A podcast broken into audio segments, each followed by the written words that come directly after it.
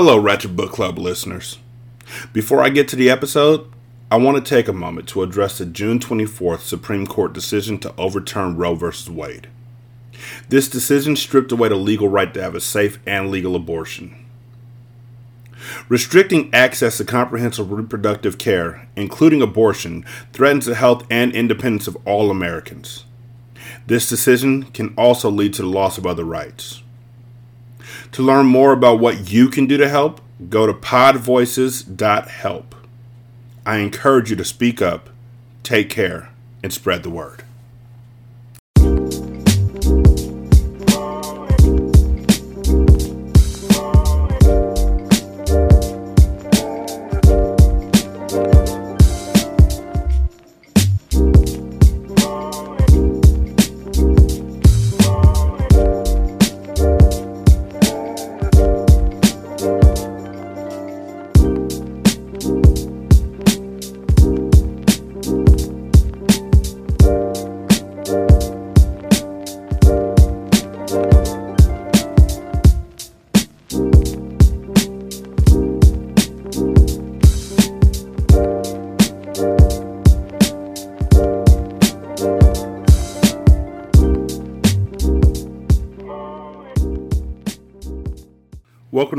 Club, where we read hood classics and good classics. I'm Derek.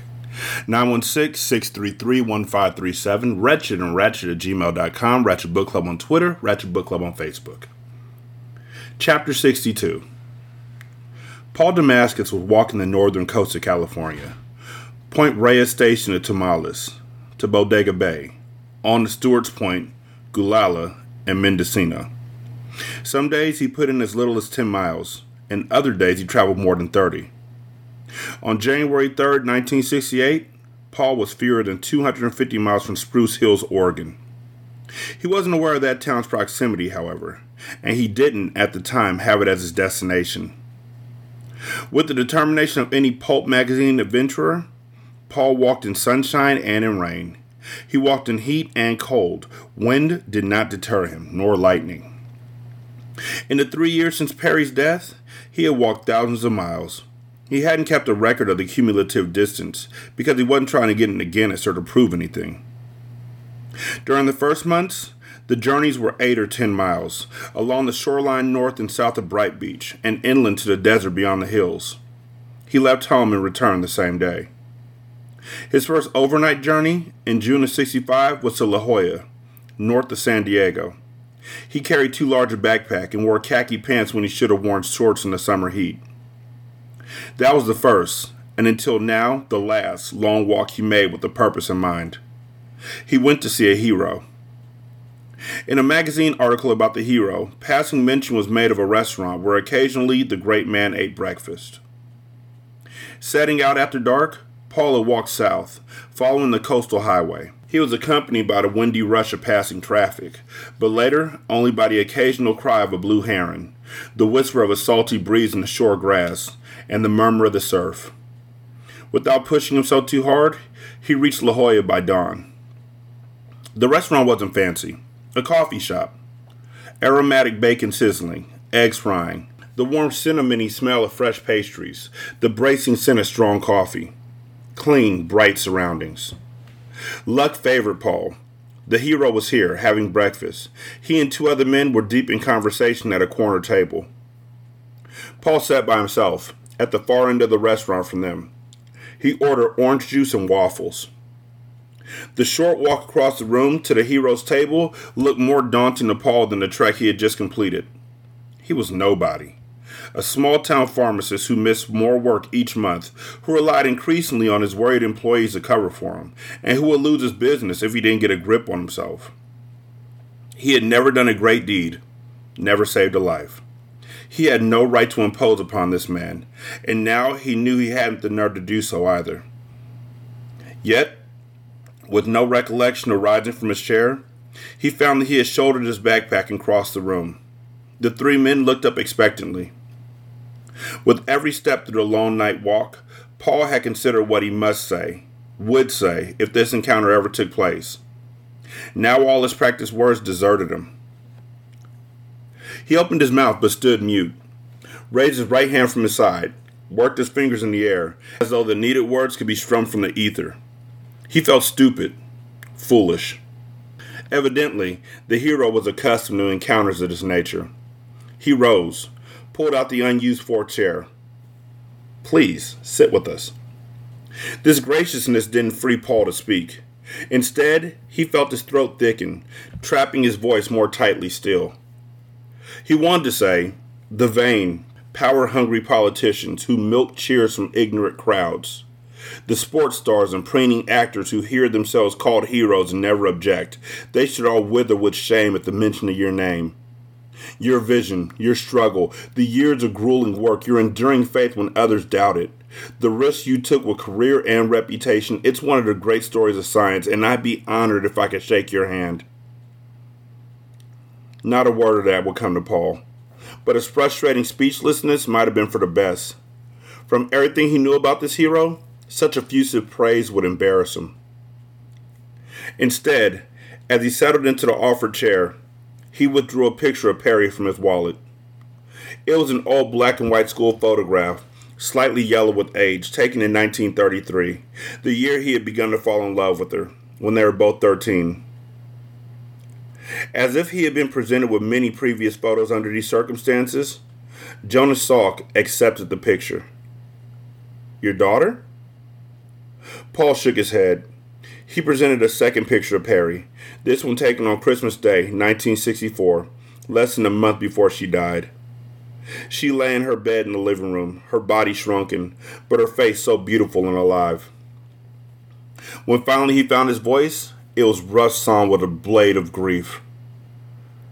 My wife, Perry. Paris Jean. She's lovely. Married 23 years. When was she stricken? Salk asked. She was almost 15, 1935. A terrible year for the virus. Perry had been crippled 17 years before Jonas Salk's vaccine had spared future generations from the curse of polio. Paul said, I wanted you, I, I don't know, I, I just wanted you to see her. I wanted to say, to say, Words eluded him again, and he surveyed the coffee shop as if someone might step forward to speak for him. He realized people were staring, and embarrassment drew a tighter knot on his tongue. Why don't we take a walk together? the doctor asked. I'm sorry, I, I interrupted. I made a scene. You didn't at all, Dr. Salk assured him. I need to talk to you. If you would give me a little of your time. The word need instead of want moved Paul to follow the doctor across the coffee shop. Outside, he realized he hadn't paid for his juice and waffles. When he turned back to the coffee shop, he saw, through one of the windows, an associate of Salk's picking up the check from his table. Putting an arm around Paul's shoulders, Dr. Salk walked with him along a tree lined with eucalyptuses and Torrey pines to a nearby pocket park. They sat on a bench in the sunshine and watched ducks waddle on the shore of a man made pond. Salk still held the two photographs. Tell me about Perry. She. she died. I'm so sorry. Five months ago. I would really like to know about her. Whereas Paul had been confounded in his desire to express his admiration for Salk, he was able to speak about Perry at length and with ease her wit, her heart, her wisdom, her kindness, her beauty, her goodness, her courage. Those were the threads in a narrative tapestry that Paul could have continued weaving for all the rest of his days. Since her death, he hadn't been able to talk about her with anyone he knew because his friends tended to focus on him, on his suffering, when he wanted them only to understand Perry better, to understand what an exceptional person she had been. He wanted her to be remembered after he was gone, wanted her grace and her fortitude to be recalled and respected. She was too fine a woman to leave without a ripple in her wake, and the thought that her memory might pass away with Paul himself was anguishing. I can talk to you, he said to Salk. You'll understand. She was a hero, the only one I ever knew until I met you. I've read about them all my life in pulp magazines and paperbacks, but. But Perry, she was the real thing. She didn't save tens of thousands, hundreds of thousands of children like you've done. She didn't change the world, you changed it, but she faced every day without complaint. and she lived for others, not through them, for them. People called her to share their problems, and she listened and cared, and they called her with their good news because she took such joy in it. They called her for her advice, and though she was inexperienced, really so short of experience in so many ways, she always knew what to say, Dr. Salk. Always the right thing. She had great heart and natural wisdom, and she cared so much. Studying the photos, Jonas Salk said, I wish I had known her. She was a hero, just like you. I wanted you. I wanted you to see her and to know her name. Perry Damascus. That was her name. I'll never forget it, Dr. Salk promised. With his attention still on Perry's photos, he said, But I'm afraid you give me far too much credit. I'm no Superman. I didn't do the work alone. So many dedicated people were involved. I know, but everyone says you're, and you give yourself far too little credit, Salk continued gently. There's no doubt in my mind that Perry was a hero, but she was married to a hero as well. Paul shook his head. Oh, oh no. People look at our marriage and they think I gave up so much, but I got back a lot more than I gave. Dr. Salk returned the photos, put a hand on Paul's shoulder, and smiled. But that's always the way, you see. Heroes always get back more than they give. The act of giving assures the getting back. The doctor rose, and Paul rose with him. A car waited at the curb in front of the park. Dr. Salk's two associates stood beside it and seemed to have been there a while. Can we give you a ride anywhere? the hero asked. Paul shook his head. I'm walking. I'm grateful that you approached me. Paul could think of nothing more to say. Consider what I told you, Dr. Salk urged. Your Perry will want you to think about it. Then the hero got in the sedan with his friends and they drove away into the sunsplash morning. Too late, Paul thought of the one more thing he had wanted to say. Too late, he said it anyway. God bless you. He stood watching until the car cruised out of sight, and even after it dwindled to a speck and vanished in the distance, he stared at the point in the street where it had last been, stared while a breeze turned playful, tossing eucalyptus leaves around his feet. He stared until at last he turned and began a long walk home. He had been walking ever since, two and a half years, with brief respites in Bright Beach. Admitting to the likelihood that he would never again devote himself seriously to his business, Paul sold to Jim Kessel, long his good right hand and fellow pharmacist. He kept the house, for it was a shrine to his life with Perry. He returned to it from time to time to refresh his spirit. During the rest of that first year, he walked to Palm Springs and back, a round trip of more than 200 miles, and north to Santa Barbara. In the spring and summer of 66, he flew to Memphis, Tennessee, stayed a few days, and walked 288 miles to St. Louis. From St. Louis, he hiked west 253 miles to Kansas City, Missouri, and then southwest to Wichita. From Wichita to Oklahoma City, from Oklahoma City east of Fort Smith, Arkansas, from whence he rode home to Bright Beach on a series of Greyhound buses. He slept outdoors rarely and otherwise stayed in inexpensive motels, boarding houses, and YMCAs. In his light backpack, he carried one change of clothes, spare socks, candy bars, bottled water. He planned his journeys to be in a town every nightfall, where he washed one set of clothes and donned the other.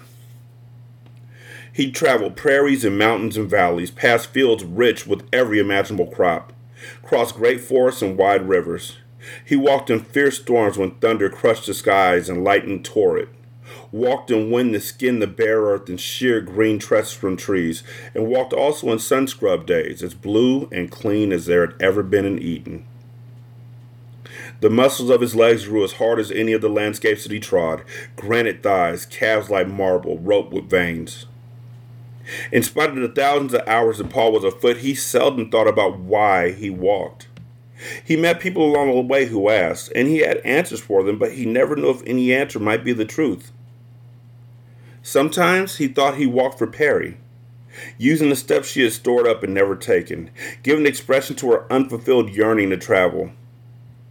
At other times, he thought he walked for the solitude that allowed him to remember their life in fine detail, or to forget, to find peace or seek adventure, to gain understanding through contemplation, or to scrub all thought from his mind, to see the world, or to be rid of it. Perhaps he hoped the coyotes would stalk him through a bleak twilight, or that a mountain lion set upon him on a hungry dawn, or a drunk driver would run him down. In the end, the reason for the walking was the walking itself. Walking gave him something to do, a needed purpose. Motion equaled meaning. Movement became a medicine for melancholy, a preventative for madness. Through fog shrouded hills forested with oaks, maples, madrones, and pepperwoods, through magnificent strands of redwoods that towered 300 feet, he arrived in Weott on the evening of January 3, 1968, where he stayed the night. If Paul had any northernmost goal for this trip, it was the city of Eureka, almost 50 miles farther, and for no reason other than to eat Humboldt Bay crabs at their origin, because that was one of his and Perry's favorite foods. From his motel room, he telephoned Hannah Ray in Bright Beach. She still looked after his house on a part time basis, paid the bills from a special account while he traveled, and kept him informed about events in his hometown. From Hannah, he learned that Barty Lampion's eyes had been lost to cancer. Paul recalled the letter that he had written to Reverend Harrison White a couple of weeks after the death of Joey Lampion. He'd carried it home from the pharmacy on the day that Perry died to ask for her opinion of it.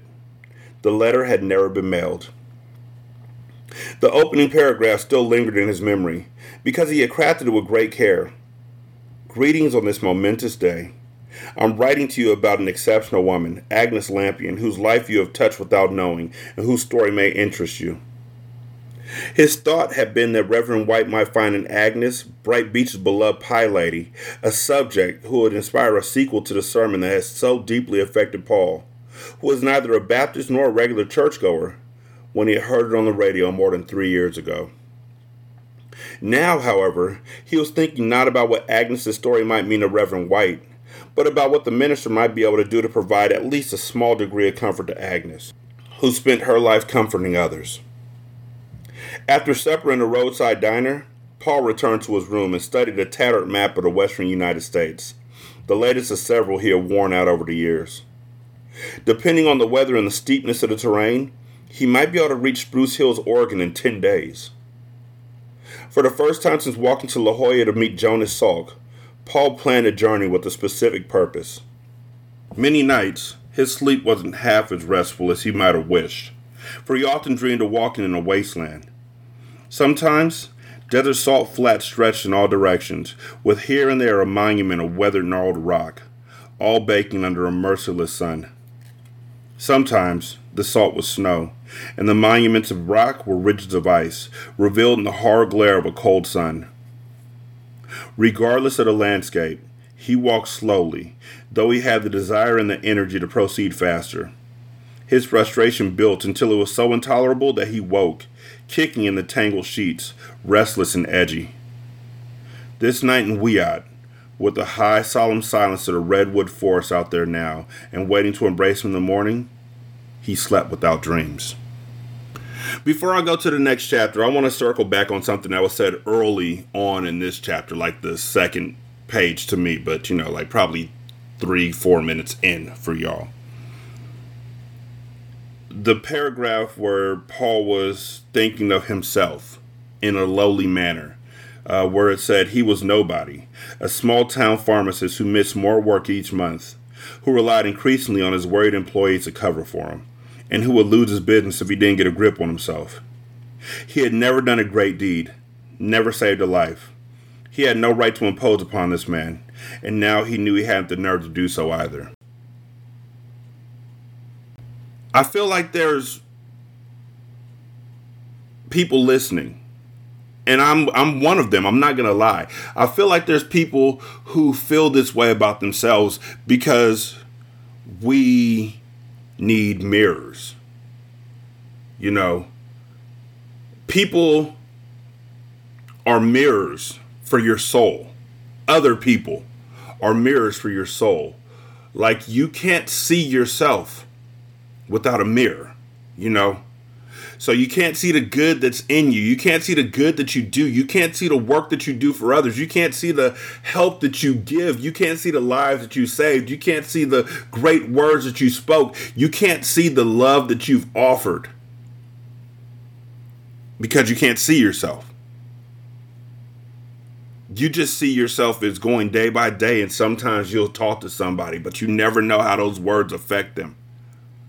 You never know how your thoughts make their day, make their month. You don't know how your insights change the life and change the world because you can't see yourself. And so that's why I think it's always so important to me to be a mirror for my friends and for my family.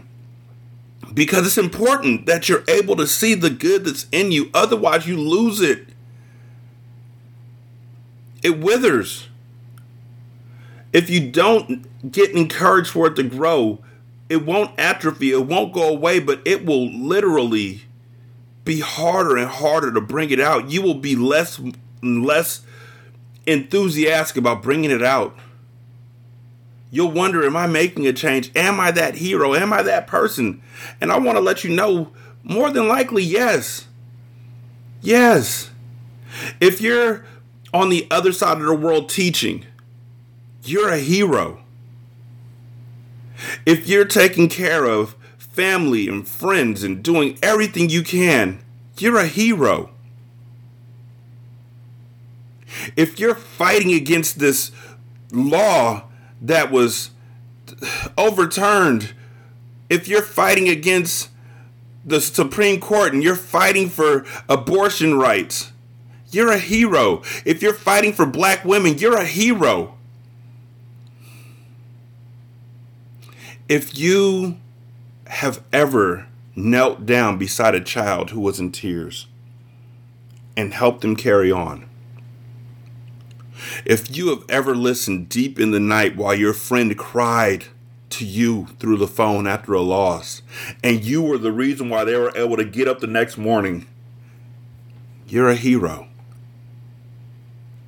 If you have ever given without the want of getting back, if you have ever seen more in somebody than what anyone else saw, you're a hero. And I need you to know that being a hero sometimes is nothing more than throwing a pebble into the lake of somebody else's life. But that pebble causes ripples. If you throw a pebble into water right now, it might be the smallest pebble, but it'll cause ripples. And if it's thrown right, oh my goodness, I feel like preaching right now. If it's thrown the right way, those ripples will continue to spread across that water, across that body of that person's life. And it might flow through them into somebody else, and that's how you affect change. You can't be held back by wondering what your worth is.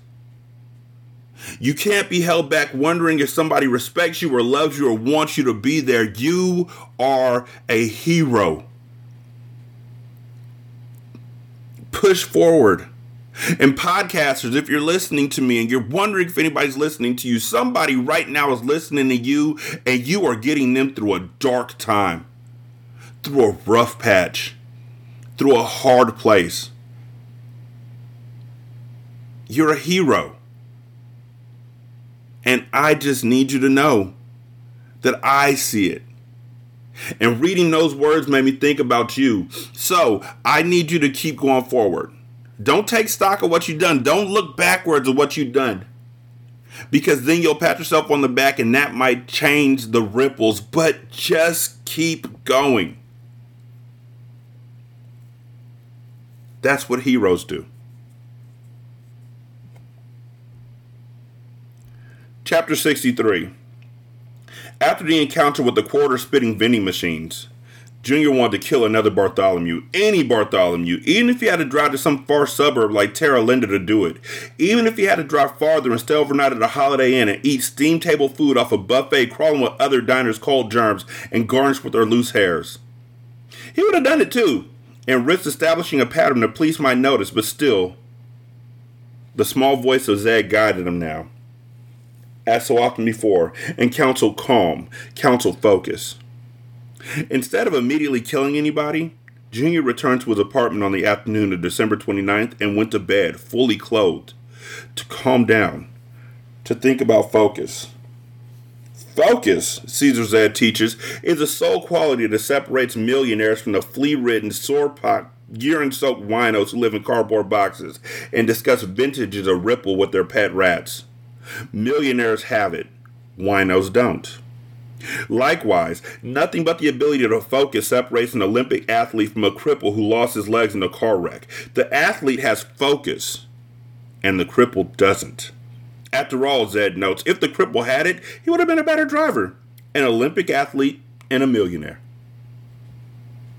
Upon Junior's many gifts, his ability to focus might have been the most important.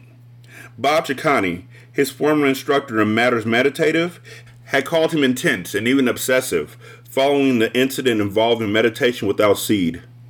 But intensity and obsession were false charges. Junior was simply focused. He was focused enough, in fact, to find Bob Chicane, kill the insulting bastard, and get away with it. Hard experience had taught him, however, that killing someone he knew, while occasionally necessary, didn't release stress.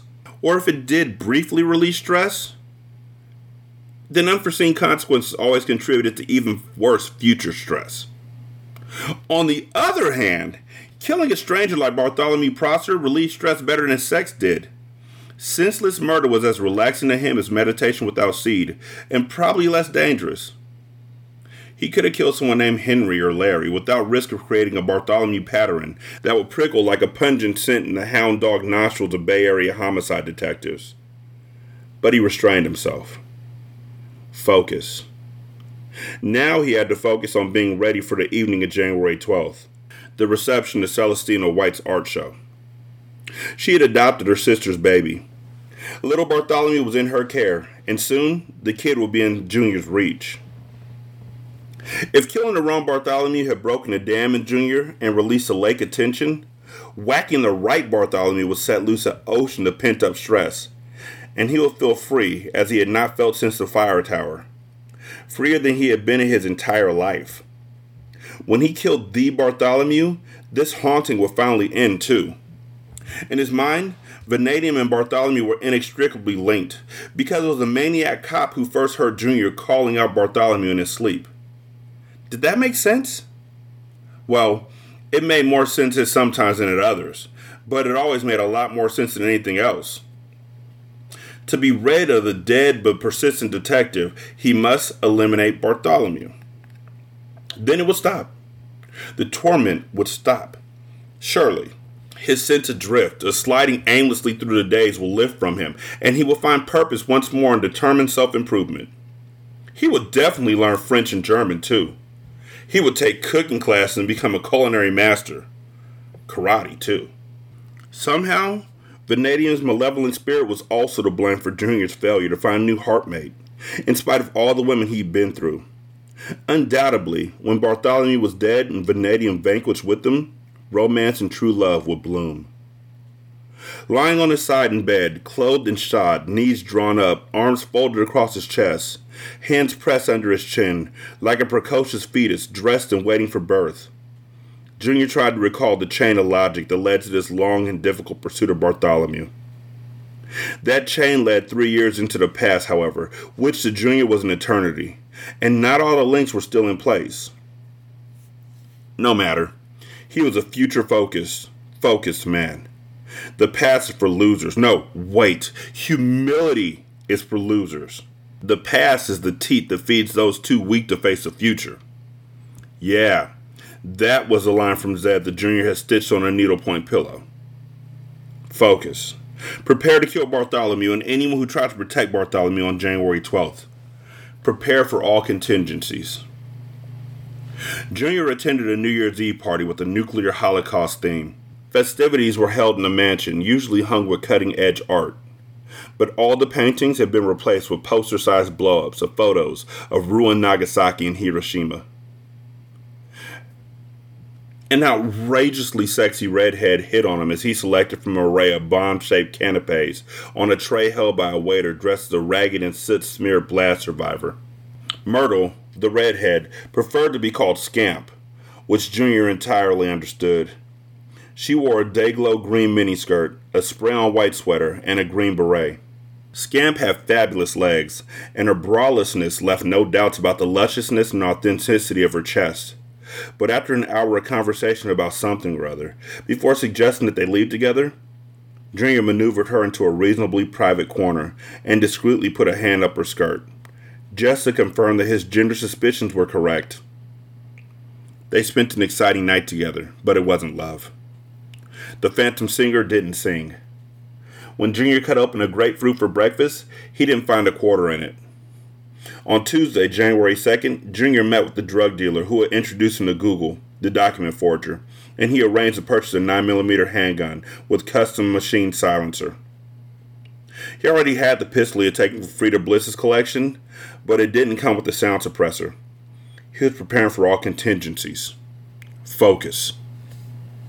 In addition to the firearm, he placed an order for a lock release gun. This device, which could automatically pick any lock with just a few pulls of its trigger, were sold strictly to police departments, and its distribution was tightly controlled. On the black market, it commanded such a high price that Junior could have bought the better part of a small squint painting for the same bucks. Preparation, detail, focus. He woke several times that night, instantly alert for a ghostly serenade, but he heard no otherworldly crooning. Scamp spent Wednesday ravishing him. It wasn't love, but there was comfort in being familiar with his partner's equipment. On Thursday, January 4th, he used his John Pinchbeck identity to purchase a new Ford van with a cashier's check. He leased a private garage in the Pinchbeck name near the Presidio and stored the van there. That same day, he dared to visit two galleries. Neither of them had a pewter candlestick on display.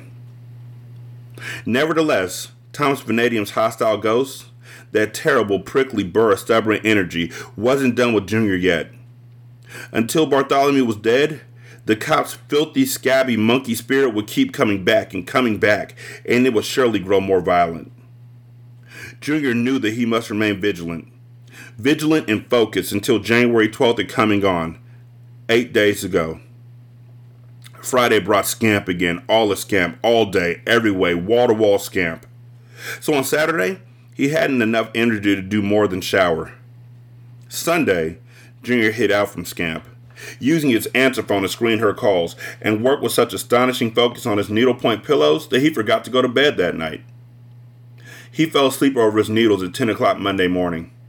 Tuesday, January 9th, having cashed out a number of investments during the past 10 days, Junior made a wire transfer of $1.5 million to the Gaminer account in the Grand Cayman Bank. In a pew in Old St. Mary's Church in Chinatown, Junior took delivery of the lock release gun and the untraceable 9mm pistol with the custom machine silencer, as previously arranged. The church was deserted at 10 o'clock in the morning. The shadowy interior and the menacing religious figures gave him the creeps. The messenger, a thumbless young thug whose eyes were as cold as those of a dead hitman, presented the weapon in a bag of Chinese takeout.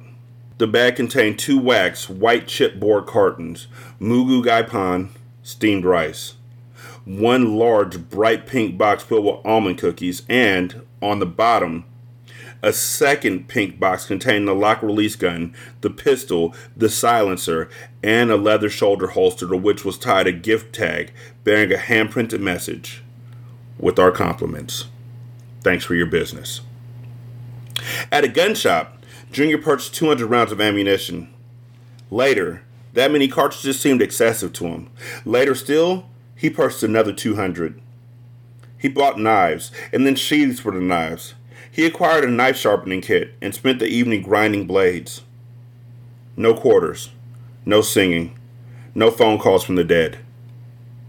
Wednesday morning, January 10th, he wired $1.5 million from the Gaminer account to Pinchbeck in Switzerland. Then he closed out the account in the Grand Cayman Bank. Aware that his tension was building intolerably, Junior decided that he needed Scamp more than he dreaded her. He spent the remainder of Wednesday until dawn Thursday with the indefatigable redhead, whose bedroom contained a vast collection of scented massage oils in sufficient volume to fragrantly lubricate half the rolling stock of every railroad company doing business west of the Mississippi. She left him sore in places that had never been sore before. Yet he was more stressed out on Thursday than he had been on Wednesday. Scamp was a multi talented woman, with smoother skin than a depilated peach, with more delicious roundness than Junior could catalog. But she proved not to be the remedy for his tension. Only Bartholomew, found and destroyed, could give him peace. He visited the bank in which he maintained a safe deposit box under the John Pinchbeck identity. He withdrew the 20000 in cash and retrieved all the forged documents from the box. In his car, currently a Mercedes, he made three trips between his apartment and the garage in which he had stored the Ford van under the Pinchbeck name. He took precautions against being followed. He stashed two suitcases full of clothes and toiletries, plus the contents of Pinchbeck's safe deposit box, in the van. Then added those precious items that he'd be loath to lose if the hit on Bartholomew went wrong, forcing him to leave his Russian Hill life and flee arrest. The works of Caesar Zedd, Sklent's three brilliant paintings, the needlepoint pillows, to which he had colorfully applied the wisdom of Zedd, constituted the bulk of this collection of bare essentials. 102 pillows in numerous shapes and sizes, which he had completed in just 13 months of feverish stitchery. If he killed Bartholomew and got away clean, as he expected that he would, then he could subsequently return everything in the van to the apartment. He was just being prudent by planning for his future because the future was, after all, the only place he lived. He would have liked to take Industrial Woman as well, but she weighed a quarter ton. He couldn't manage her alone, and he dared not hire a day worker, not even an illegal alien, to assist him, and thereby compromise the Pinchbeck van and identity. Anyway, and curiously, Industrial Woman increasingly looked to him like Scamp. As various abraded and inflamed mucous membranes constantly reminded him, he had had more than enough of Scamp for a while. At last the day arrived. Friday, January 12th. Every nerve in Junior's body was a tightly strung trigger wire. If something set him off, he might explode so violently that he'd blow himself into a psychiatric ward. Fortunately, he recognized his vulnerability. Until the evening reception for Celestina White, he must spend every hour of the day in calming activities soothing himself in order to ensure that he would be cool and effective when the time came to act. Slow, deep breaths. He took a long shower, as hot as he could tolerate, until his muscles felt as soft as butter. For breakfast, he avoided sugar. He ate cold roast beef and drank milk laced with a double shot of brandy. The weather was good, so he went for a walk, though he crossed the street repeatedly to avoid passing newspaper vending machines. Shopping for fashion accessories relaxed Junior. He spent a few hours browsing for tie chains, silk pocket squares, and unusual belts. Riding the up escalator in a department store between the second and third floors, he saw Vanadium on the down escalator, 15 feet away. For a spirit, the maniac lawmaker appeared disturbingly solid. He wore a tweed sports jacket and slacks that, as far as Junior could tell, were the same clothes he had worn on the night he had died. Apparently, even the ghosts of Sklent's atheistic spiritual world were stuck for eternity in the clothes in which they had perished. Junior glimpsed Vanadium first in profile, and then, as the cop rode down and away, only by the back of his head. He hadn't seen this man in almost three years, yet he was instantly certain that this was no coincidental look-alike. Here went the filthy, scabby monkey spirit itself. Upon reaching the third floor, Junior ran to the head of the down escalator. The stumpy ghost departed the sliding stairs to the second floor and walked off into women's sportswear. Junior descended the escalator two steps at a time, not content to let it carry him along at its own pace. When he reached the second floor, however, he found that Vanadium's ghost had done what ghosts do best faded away. Abandoning his search for the perfect tie chain, but determined to remain calm, Junior decided to have lunch at the St. Francis Hotel. The sidewalks were crowded with businessmen in suits, hippies in flamboyant garb, groups of smartly attired suburban ladies in town to shop. and the usual forgettably dressed rabble, some smiling and some surly and some mumbling, but as blank eyed as mannequins, who might be hired assassins or poets for all he knew. Eccentric millionaires in mufti or carnival geeks who earn their livings by biting heads off live chickens. Even on good days, when he wasn't hassled by the spirits of dead cops and wasn't prepping himself to commit murder, Junior sometimes grew uncomfortable in these bustling crowds. This afternoon, he felt especially claustrophobic as he shouldered through the throng, and admittedly paranoid too. He warily surveyed those around him as he walked, and looked over his shoulder from time to time. On one of those backward glances, he was unnerved but not surprised to see Vanadium and Spectre. The ghost cop was 40 feet behind him, beyond ranks of other pedestrians, every one of whom might as well have been faceless now, smooth and featureless from brow to chin, because suddenly Junior could see no countenance other than that of the walking dead man. The haunting visage bobbed up and down as the grim spirit rode along, vanishing and reappearing and then vanishing again among all the bobbing and swaying heads of the intervening multitudes. Junior picked up his pace, pushing through the crowd, repeatedly glancing back, and although he only caught quick squints of the dead cop's face, he could tell that something was terribly wrong with it. Never a candidate for matinee idol status, Vanadium looked markedly worse than before. The port wine birthmark still pulled around his right eye. His features were not merely pan flat and plain as they had been before, but were distorted. Bash. His face appeared to be embashed, pewter pounded. At the next corner, instead of continuing south, Junior angled aggressively in front of oncoming pedestrians, stepped off the curb, and headed east, traversing the intersection against the advice but don't walk sign. Horns blared. A city bus nearly flattened him but he made the crossing unscathed. As he stepped out of the street, don't walk shortened the walk, and when he checked for pursuit, he found it. Here came Vanadium, who would have been shivering in want of a top coat if its flesh had been real. Junior continued east, weaving through the horde, convinced that he could hear the ghost cop's footsteps, distinct from the tramping noise made by the legions of the living, penetrating the grumble and bleat of traffic. Hollow, the dead man's tread echoed not only in Junior's ears, but also in his body, in his bones. Part of him knew this sound was his heartbeat, not the footfalls of an otherworldly pursuer, but that part of him wasn't dominant at the moment. He moved faster, not exactly running, but hurrying like a man late for an appointment.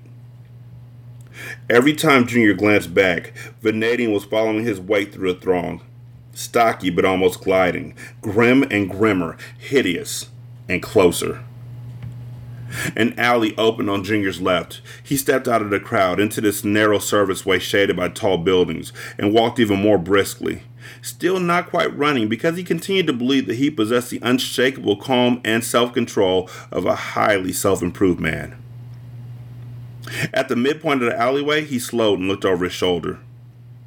Flanked by dumpsters and trash cans, through steam rising out of grates in the pavement, past part delivery trucks, here came the dead cop, running. Suddenly, even in the heart of the great city, the alleyway seemed as lonely as an English moor, and not a smart place to seek asylum from a vengeful spirit. Casting aside all pretense of self control, Junior sprinted for the next street, where the sight of multitudes swarming in winter sunshine filled him not with paranoia or even uneasiness anymore, but with an unprecedented feeling of brotherhood of all the things you hadn't seen coming, I'm the worst. The heavy hand would come down on his shoulder. He would be spun around against his will, and there before him would be those nail head eyes, the port wine stain, facial bones crushed by a bludgeon. He reached the end of the alleyway, stumbled into the stream of pedestrians, nearly knocked over an elderly Chinese man, turned and discovered no vanadium. Vanished. Dumpsters and delivery trucks hulked against the building walls. Steam billowed out of street grates. The gray shadows were no longer disturbed by a running shade and a tweed sports jacket. Too rattled to want lunch at the St. Francis Hotel or anywhere else, Junior returned to his apartment. Arriving home, he hesitated to open the door. He expected to find Vanadium inside. No one was waiting for him except Industrial Woman. Needlepoint, meditation, and even sex had not recently provided him with significant relief attention. The paintings of Sklent and the works of Zedd were packed in the van, where he couldn't at the moment take solace from them. Another milk and brandy helped, but not much. As the afternoon waned towards a pretentious dusk and toward the gallery reception for Celestina White, Junior prepared his knives and guns. Blades and bullets soothed his nerves a little. He desperately needed closure in the matter of Naomi's death. That was what these past three years and what these supernatural events were all about. As Sklent so insightfully put it, some of us live on after death, survive in spirit, because we're just too stubborn, selfish, greedy, grubbing, vicious, psychotic, and evil to accept our demise. None of these qualities describe sweet Naomi, who had been far too kind and loving and meek to live on in spirit, after her lovely flesh failed. Now, at one with the earth, Naomi was no threat to Junior, and the state had paid for his negligence in her death, and the whole matter should have been brought to closure. There were only two barriers of full and final resolution. First, the stubborn, selfish, greedy, grubbing, vicious, psychotic, evil spirit of Thomas Vanadium, and second, Seraphim's bastard baby, little Bartholomew. A blood test might prove that Junior was a father. Accusations might sooner or later be made against him by bitter and hate filled members of her family.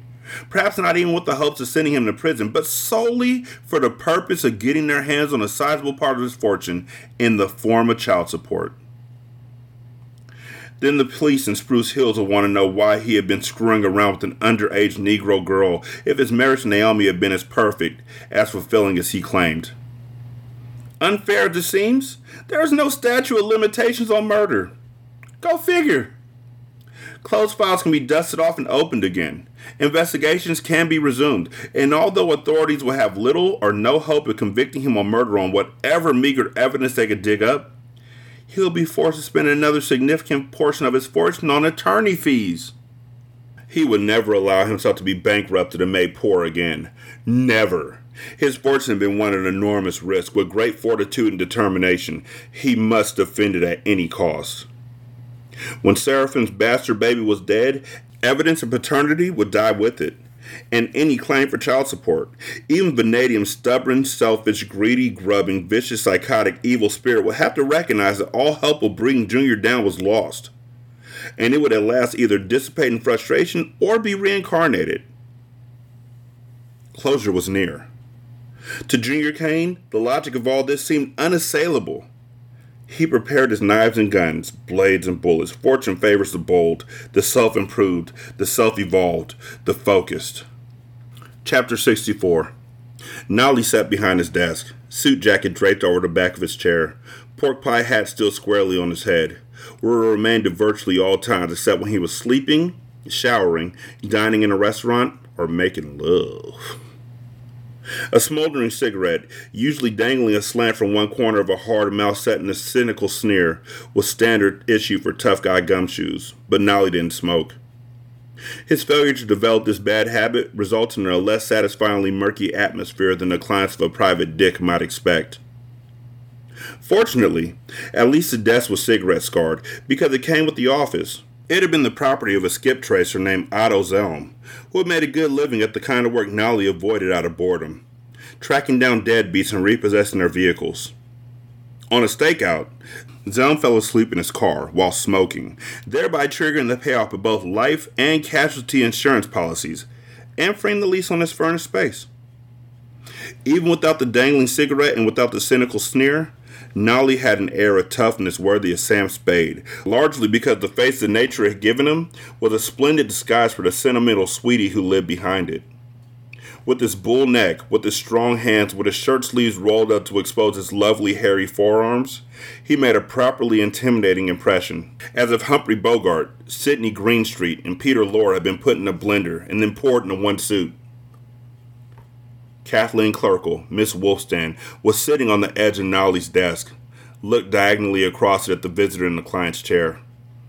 Actually, Nolly had two chairs for clients. Kathleen could have sat in the second. However, this seemed to be a more appropriate pose for a Hawkshaw's dame.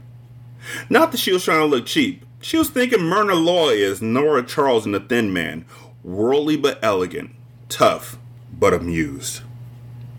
Until Nolly Kathleen's life had been as short on romance as a saltless saltine is short on flavor. Her childhood and even her adolescence were so colorless that she had settled on dentistry as a career because it seemed, by comparison to what she knew, to be an exotic and exciting profession. She dated a few men, but all were boring and none were kind. Ballroom dancing lessons and ultimately competitions promised the romance that dentistry and dating hadn't provided, but even dancing was somewhat a disappointment until her instructor introduced Kathleen to this balding, bull necked, lumpy, utterly wonderful Romeo. Whether or not the visitor in the client's chair had ever known much romance, he unquestionably had experienced too much adventure and more than his share of tragedy. Thomas Vanadium's face was a quake rocked landscape, cracked by white scars like fault lines in the strata of granite.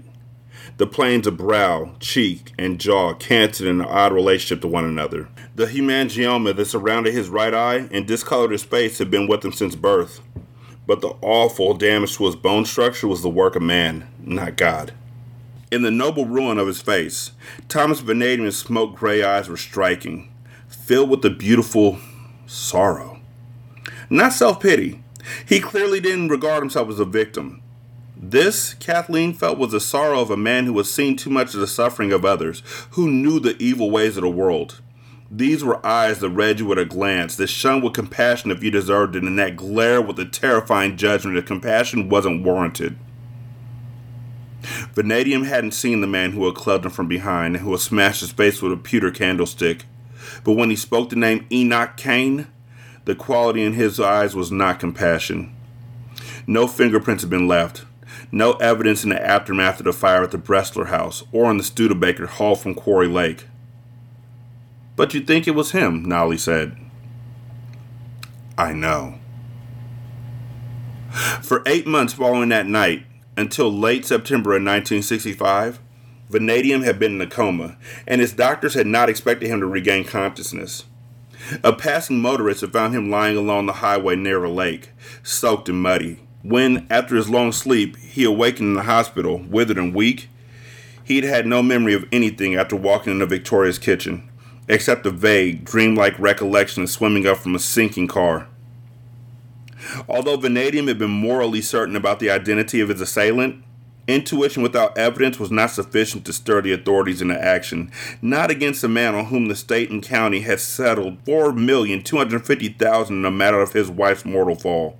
They would appear either to be incompetent in the investigation of Naomi Cain's death or to be pursuing Enoch in the new matter out of sheer vindictiveness. Without stacks of evidence, the political risks of acting on a policeman's instinct were too great. Simon Magusson, capable of representing the devil himself for the proper fee, but also capable of genuine remorse, visited Vanadium in the hospital, soon after learning that the detective had awakened from a coma.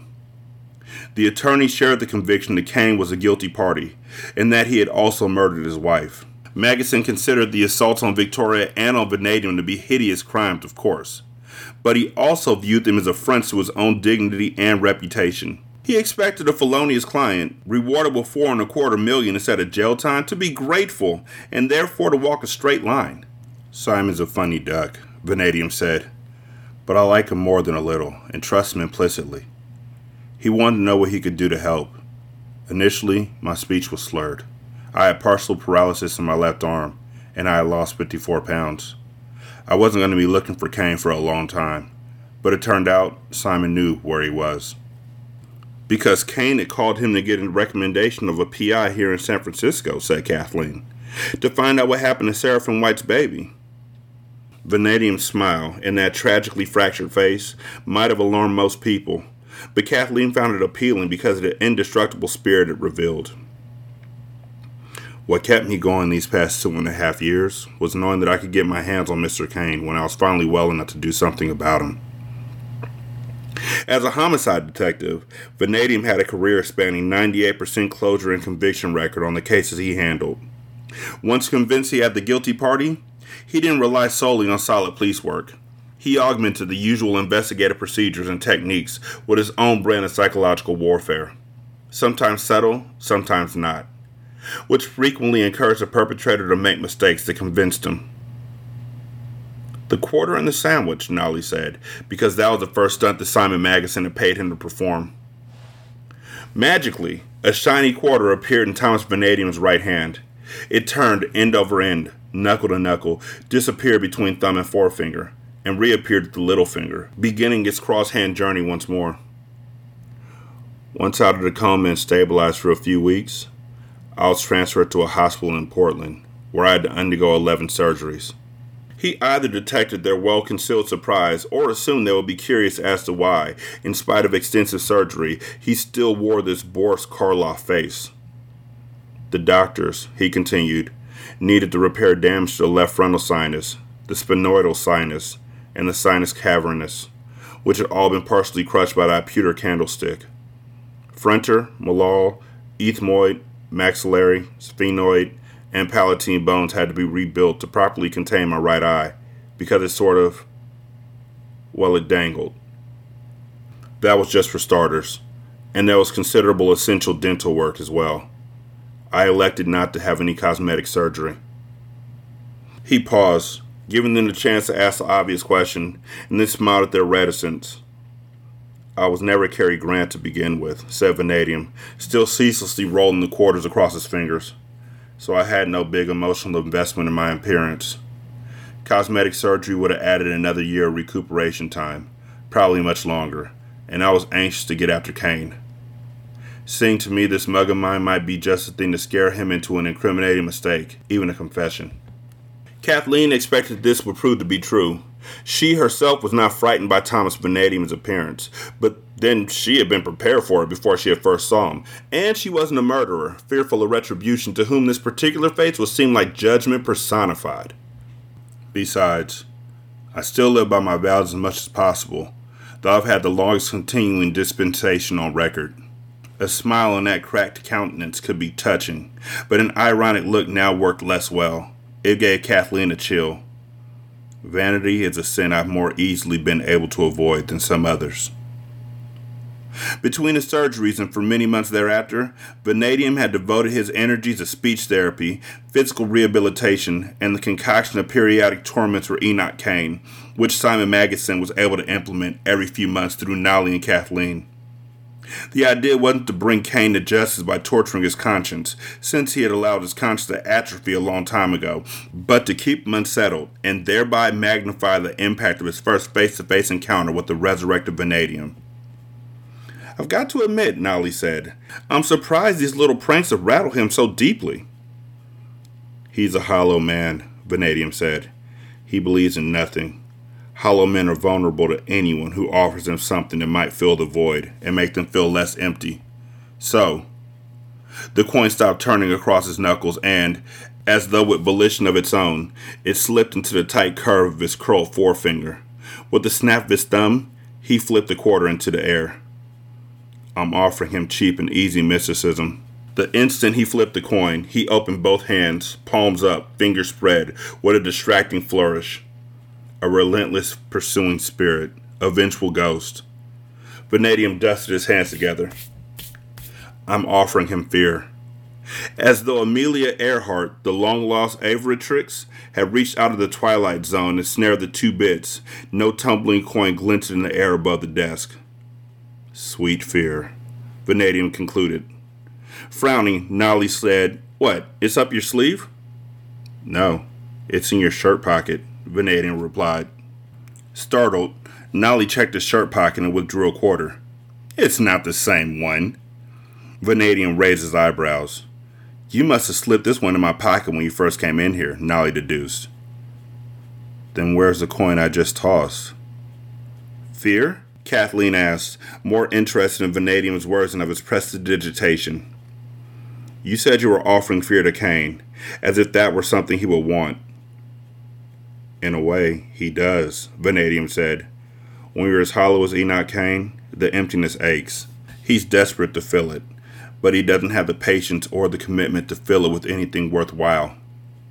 Love, charity, faith, wisdom, those virtues and others are hard won, with commitment and patience, and we acquire them one spoonful at a time. Cain wants to be filled quickly. He wants the emptiness inside poured full in quick, great gushes, and right now. Seems like lots of people want that these days, said Nolly. Seems like, Vanadium agreed. So a man like Cain obsesses on one thing after another sex, money, food, power, drugs, alcohol, anything that seems to give meaning to his days, but that requires no self discovery or self sacrifice. Briefly, he feels complete. However, there's no substance to what he's filled himself with, so it soon evaporates, and then he's empty again. And you're saying fear can fill his emptiness as well as sex or booze? Kathleen wondered. Better. Fear doesn't require him even to seduce a woman or to buy a bottle of whiskey. He just needs to open himself to it, and he'll be filled like a glass under a faucet. As difficult as this may be to comprehend, Cain would choose to be neck deep in the bottomless pool of terror, desperately trying to stay afloat, rather than suffer that unrelieved hollowness. Fear can give shape and meaning to his life, and I intend not merely to fill him with fear, but to drown him in it. Considering his battered and stitched face, considering also his tragic and colorful history, Vanadium spoke remarkably little drama. His voice was calm, nearly flat, rising and falling so little that he almost talked in a monotone. Am I doing a good job, by the way? I'm trying. I'm really, really trying. Like, I need y'all to know how hard it is to talk like this for more than five seconds. What I've taken on, there's this show on Netflix. I know. I know. Yeah, I know. I know. I yeah. No, I I I know. But there's a show called On My Block. And one of the characters on my block is a Hispanic guy who talks with a monotone. And so I'm just trying to match his voice. Yeah, no, I know. I don't ride with that either. I don't ride with him either. Like, forget Dave Chappelle. Yeah. It's sad because that used to be my dude. But when you start making decisions like that change your future, you got to be ready to take the consequences of who you lose along the way. You know what I'm saying? So, yeah. Yet Kathleen had been as totally riveted by his every word as ever she had been by Laurence Olivier's great performances in Rebecca and Wuthering Heights. In Vanadium's quiet and in his restraint, she heard conviction and truth, but she detected something more. Only gradually did she realize that it might be this the subtle resonance arising from a good man whose soul, containing not one empty chamber, was filled with those spoon by spoon virtues that do not evaporate. And that's what I was saying earlier. Like, you can give yourself to others and you won't lose yourself you'll actually gain more. You'll gain more by giving of yourself because it gives you more of a purpose and it gives you more of a. Some people scoff at it. Like, seriously. Like, there's this conversation that's going on right now, and I know I'm dating myself in what should be an evergreen show, but there's a conversation about if you. Uh, have a child by somebody and they have children by other people and you bring your child food and you don't bring anybody else in that house food, are you a jerk? And the answer is yes, not because you're choosing not to feed children who aren't yours. Yeah, you might not have the money for it. You probably do. But because you are making a conscious decision to create a rift in that child's life with his family. To prove a point. To prove a point that is empty. Instead of just feeding those who need to be fed. Like it doesn't hurt you. It can only help you. It can only bless you in the long run. You know what I'm saying? And so for you to make that conscious decision to be spiteful to these kids who have never done anything to you and will never do anything to you because you're an adult, you know what they're going to do something to? Your child. Okay. Back to the evergreen. They sat in silence, and the moment held such an extraordinary quality of expectation that Kathleen would not have been surprised if the vanished quarter had suddenly appeared in midair and dropped, winking brightly, to the center of Nolly's desk, there to spin with perpetual motion until Vanadium chose to pluck it up. Nolly finally disturbed the quiet. Well, sir, you're quite a psychologist. That saving smile once more returned lost harmony to the scarred and broken face.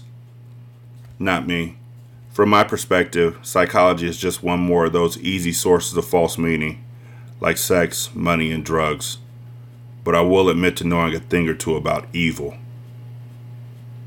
Daylight had retreated from the windows. Winter night wound in scars of fog, like a leprous mendicant, rattled out of breath as though begging their attention beyond the glass.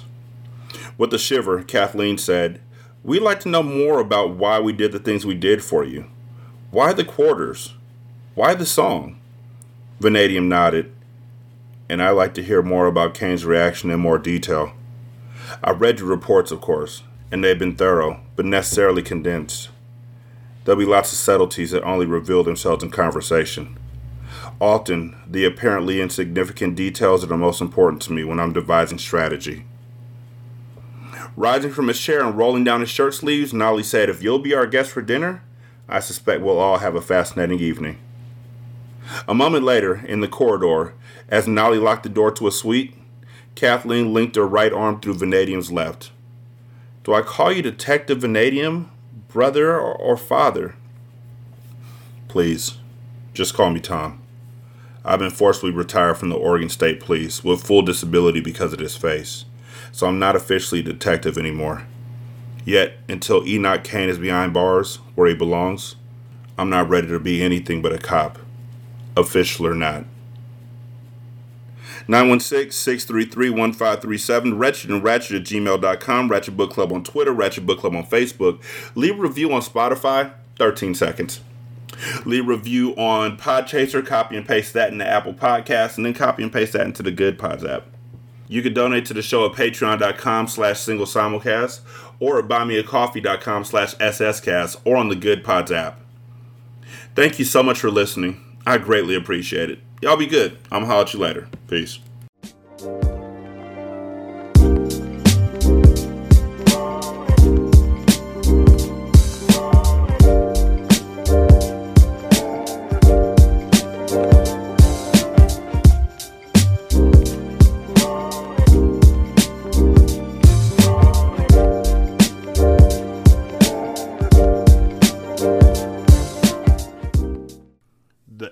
Intro and outro to Ratchet Book Club is by that kid Garan, and it's called Goodbyes. You can email him at tkgbeats94 at gmail.com for more information on how to lease this beat. This is Single Simulcast.